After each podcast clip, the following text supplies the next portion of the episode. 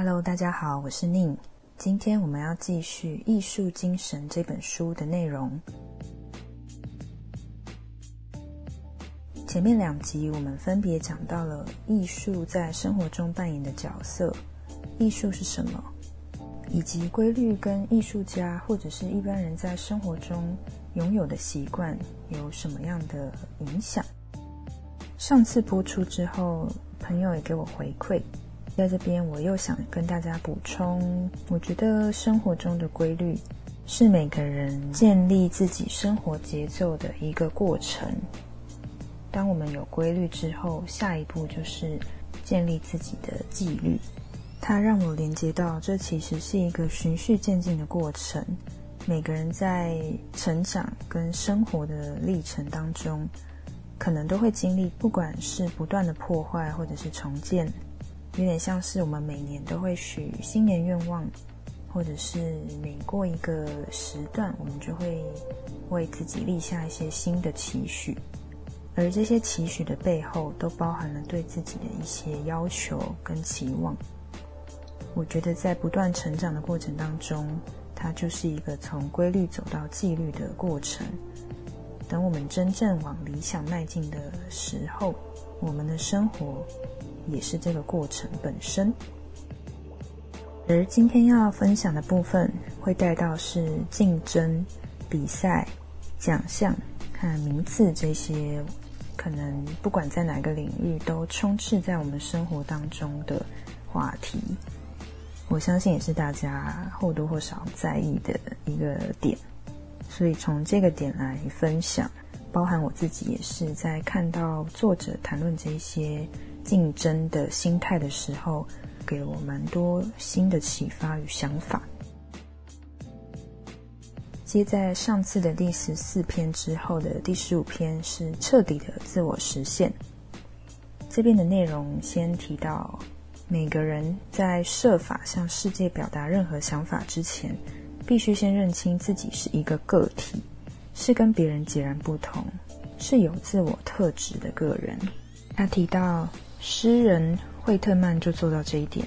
这个诗人的呼吁是：人要寻找自己，明白自我解放时自己其实有多么美好。大多数人可能因为天性使然，或被训练成一开始就定义自己不好，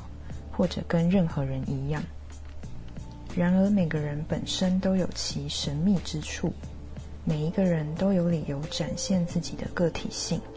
只要个人取得充分的能力。就能把这个理由说清楚，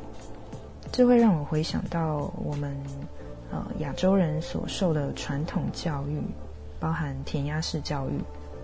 其实从以前很长一段时间的求学经历，都在告诉我，我们要追求的比较像是一个标准答案。所以在这个过程当中，我会比起追求独特。更希望跟大家是一样的，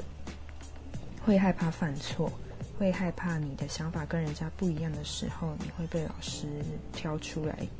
去指正你，说你不可以这样子。现在回想起来，其实自己就是一个 没有花时间去思考的人，别人说什么就做什么，自己没有真正去想说，不管是这些学习。还是这些知识跟自己的关联在哪里？整个求学好像只是为了为了毕业，为了考试，但这些知识跟自己之间其实没有什么关系。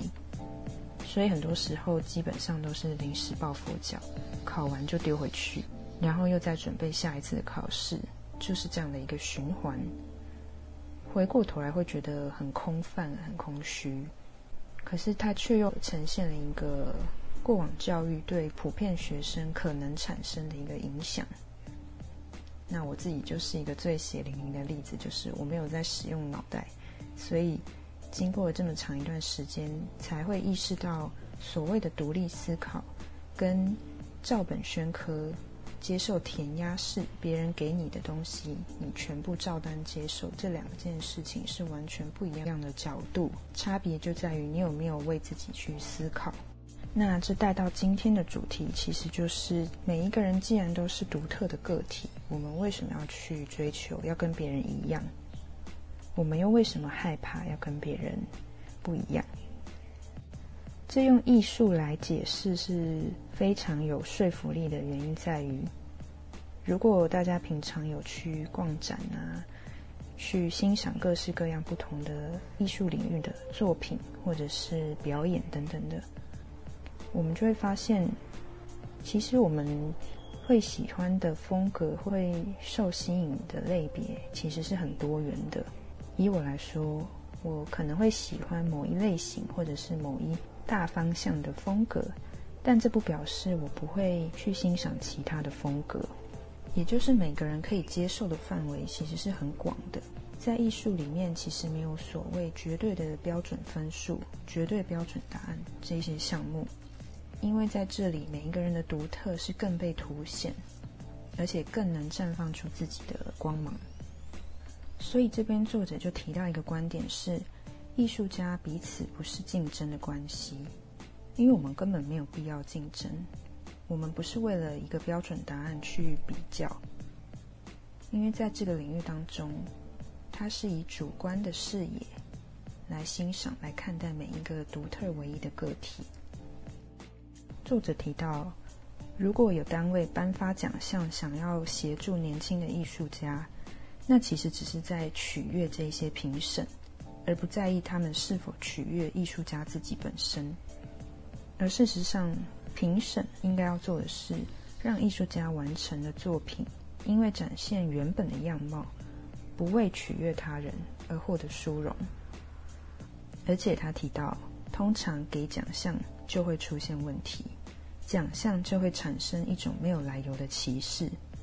因为一旦名次颁发出来了，高低的关系还有竞争的敌意就会一览无遗。而且通常奖项的高低，你没有办法说出一个明确的理由，你只会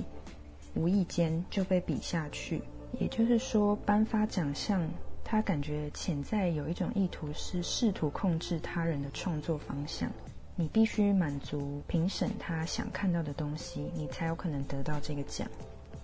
不觉得这听起来就是一件让人很没有办法接受，可是却又大家很不自觉的在追求的一件事吗？而这样做不但影响得奖者，影响那些想尽办法要得奖的人，而且这种行为其实是对于年轻人勇往直前、想要大胆去尝试。各种突破啊、实验的想法大泼冷水的举动。作者提到，长辈应该要明白的是，其实是下一个世代在评断长辈，而不是由长辈评断他们。不管你愿不愿意，长江后浪推前浪的情况，其实都持续在发生。如果想要鼓励值得奖励的年轻艺术家，就要试着不要用这种挑选或评选的方式，而要对于他们本身的努力感兴趣，并有强烈的意愿接受年轻艺术家创作出的惊喜成果。这让我很有感触的是，我有提到我本身是从事创作的艺术工作者，其实从求学到就业以来。陆续的参加过各式各样的大大小小的比赛，那基本上我个人的经历是，并没有特别得过奖项，嗯，应该说没有。而这件事情对我有什么影响吗？其实它并没有什么直接的影响，因为既然我可以靠艺术持续的生活得到工作，那就表示得不得奖这件事情对于我目前的生活来说，似乎没有构成太大的。必要性，对于很多人来说，他在追求艺术生涯的路上，会很直接的希望达到的里程碑跟标杆，就是可能希望在一些国际知名的比赛上面获得奖项，获得肯定。因为有了知名度之后，你就会得到更多的机会。但不晓得大家有没有过一种经验，是在参加一些比赛，看到评审结果的时候。会发现，评审所选的作品，所选的结果，仿佛就是很如实的呈现他的品味。也就是说，这些被选出来的作品，大致上可能是类似某一项风格，或是某一种调调。所以从以前到现在，很多时候大家都会说，要参加比赛其实就是看评审是谁。当你知道评审是谁，你就会知道你可以往什么方向去创作，才有机会得到奖。但这听起来其实很吊诡的是，我们为什么要为了得奖去做这件事情？对，是因为希望可以得到知名度，希望被肯定，希望可以得到更多的机会。但是当你这么做的时候，如果已经违背了你最一开始喜欢创作、喜欢实验、喜欢去探索各种可能性的那种心情的时候，其实你做出来的东西就不是你自己。我自己的经验是，每次只要我在参加这种比赛啊、竞赛的时候，我画出来的东西就会非常四不像，然后。会完全是一个压力呈现的结果。我的企图心，我的意图太明确了，以至于我根本就忘了我自己的初衷是那一份喜欢画画的心情。我觉得够成熟的心态应该是既知道自己喜欢，同时你可能可以去观察。了解评审他们的喜好，或往年比赛当中可能得奖的作品，他们都有一些什么样的共通性？也许没有。那了解了这些，也不代表我就要完全的把我自己的风格、我自己的想法放掉，只为了去迎合评审，而是能在这当中，既能表现出自己的特色。同时，你又觉得可能可以在某一个部分让评审留下印象，听起来就是两全其美一个做法。同时，它也很像一个赌注的过程，你在赌评审到底会不会喜欢你的作品。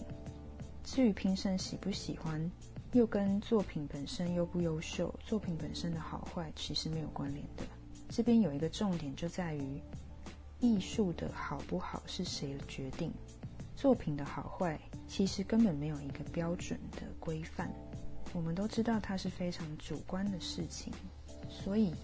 只要作者自己本身是很真诚的产出，只要有人在面对这幅作品的时候。认为作品对他产生意义，我觉得这对于作者来说就是整个创作很重要的一个历程，而不在于能否得到真正广泛大众的喜好。当然，就现实来说，我们能得到越多人的肯定，自然是会为我们带来越多的好处。但更有趣的是，其实回到我们为什么会对于艺术或创作本身产生兴趣。也许最一开始的目的，并不是为了去提升我们的生活品质，而在于这件事情会让我们发自内心的快乐，感到充实，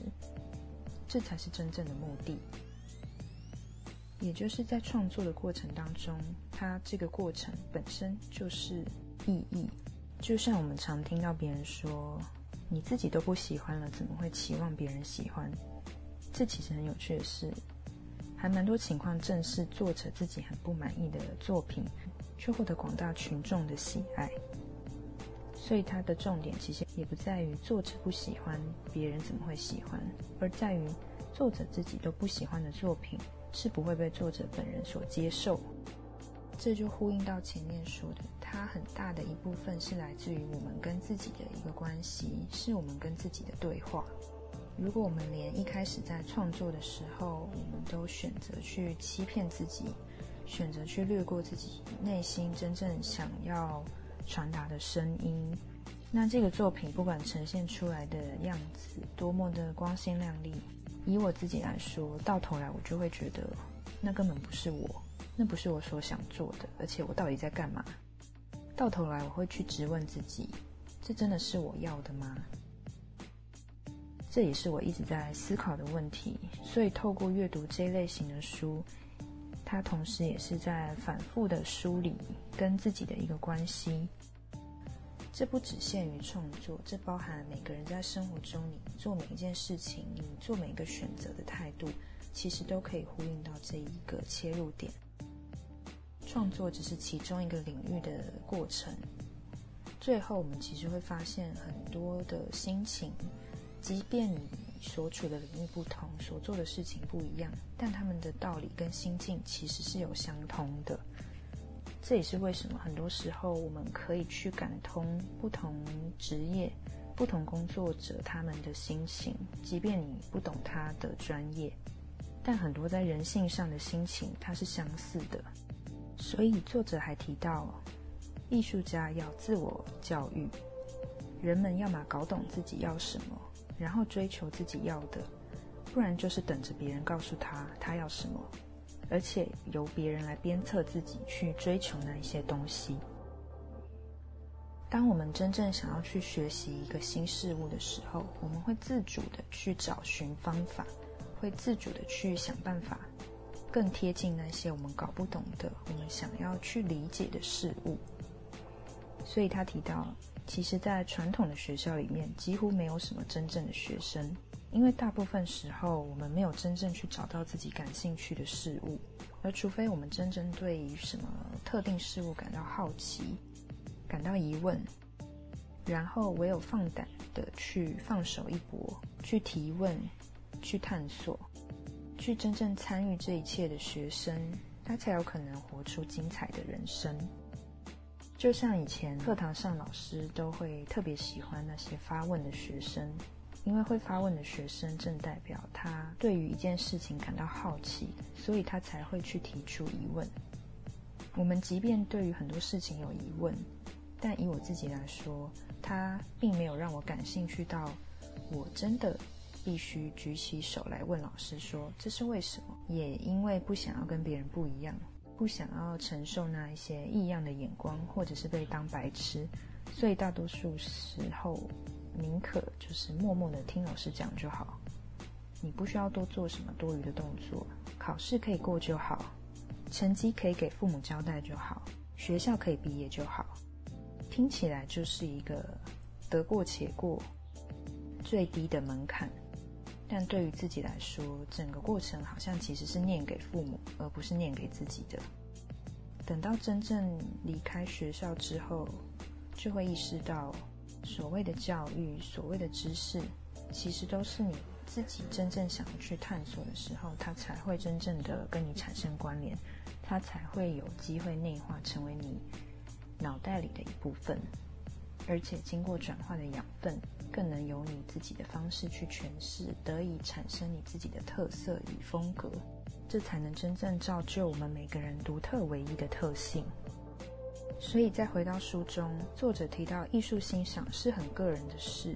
在艺术方面提供奖金跟奖章的不利影响，大到应该停止这种做法的程度，也就是弊大于利。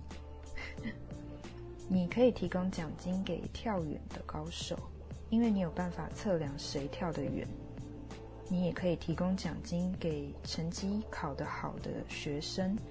因为学校的这些科目，它是有标准答案可以去评分的，但到目前为止还没有设计出衡量艺术作品价值的方法。而且历史证明，艺术评审通常都错了。不管任何时代的任何国家，最优秀艺术家的作品没有被艺术评审拒绝的例子寥寥无几。也就是那一些真正留名的艺术家，在当时的社会来说，可能都相对的先进前卫，以至于当时的人没有办法接受，或者他们不愿意去理解，不愿意去看懂。而当今法国艺坛的前辈，或是那些已经不在人世却成为法国荣耀的艺术家们，其实他们都没有拿过奖金或奖章。我自己第一次在看到这一段的时候，就忍不住感到一阵欣慰，会发现自己对于自己的疑问，在某方面得到了一个解答。当然，它也可以是一种自我安慰，就是啊，因为我的作品没有人看懂，是因为格调太高。但这听起来是另外一种自嗨与自我陶醉，其实对于生活也没有什么实质的帮助。但这边想要讲的是。对我来说，一直以来在各种比赛上面没有得到奖项的这件事情，在看到这个段落，让我得到一点欣慰的原因在于，以前我会认为比赛都落选，好像是我的作品很差，评审都看不上眼，所以会让我非常的沮丧，也会去反省说，到底哪里不好，或是我还可以怎么样去改进，甚至就自暴自弃的说啊，反正我就烂啊，反正没有人喜欢。而这边书中提到的是，并不是评审们居心叵测，他们也不是多么邪恶，也不是多么的刻意不去选你，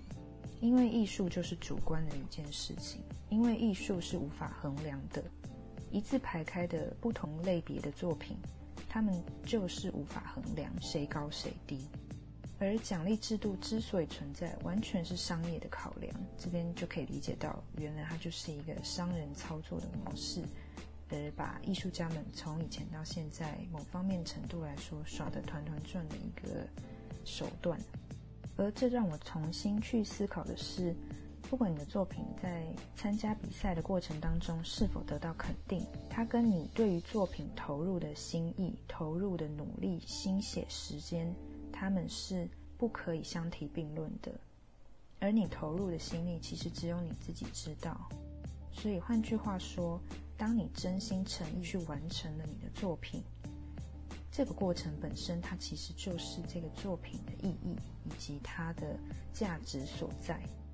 至于比赛的结果有没有被选，有没有被欣赏，有没有得奖，它是另外一回事。它可以是附加的价值，它可以是另外一个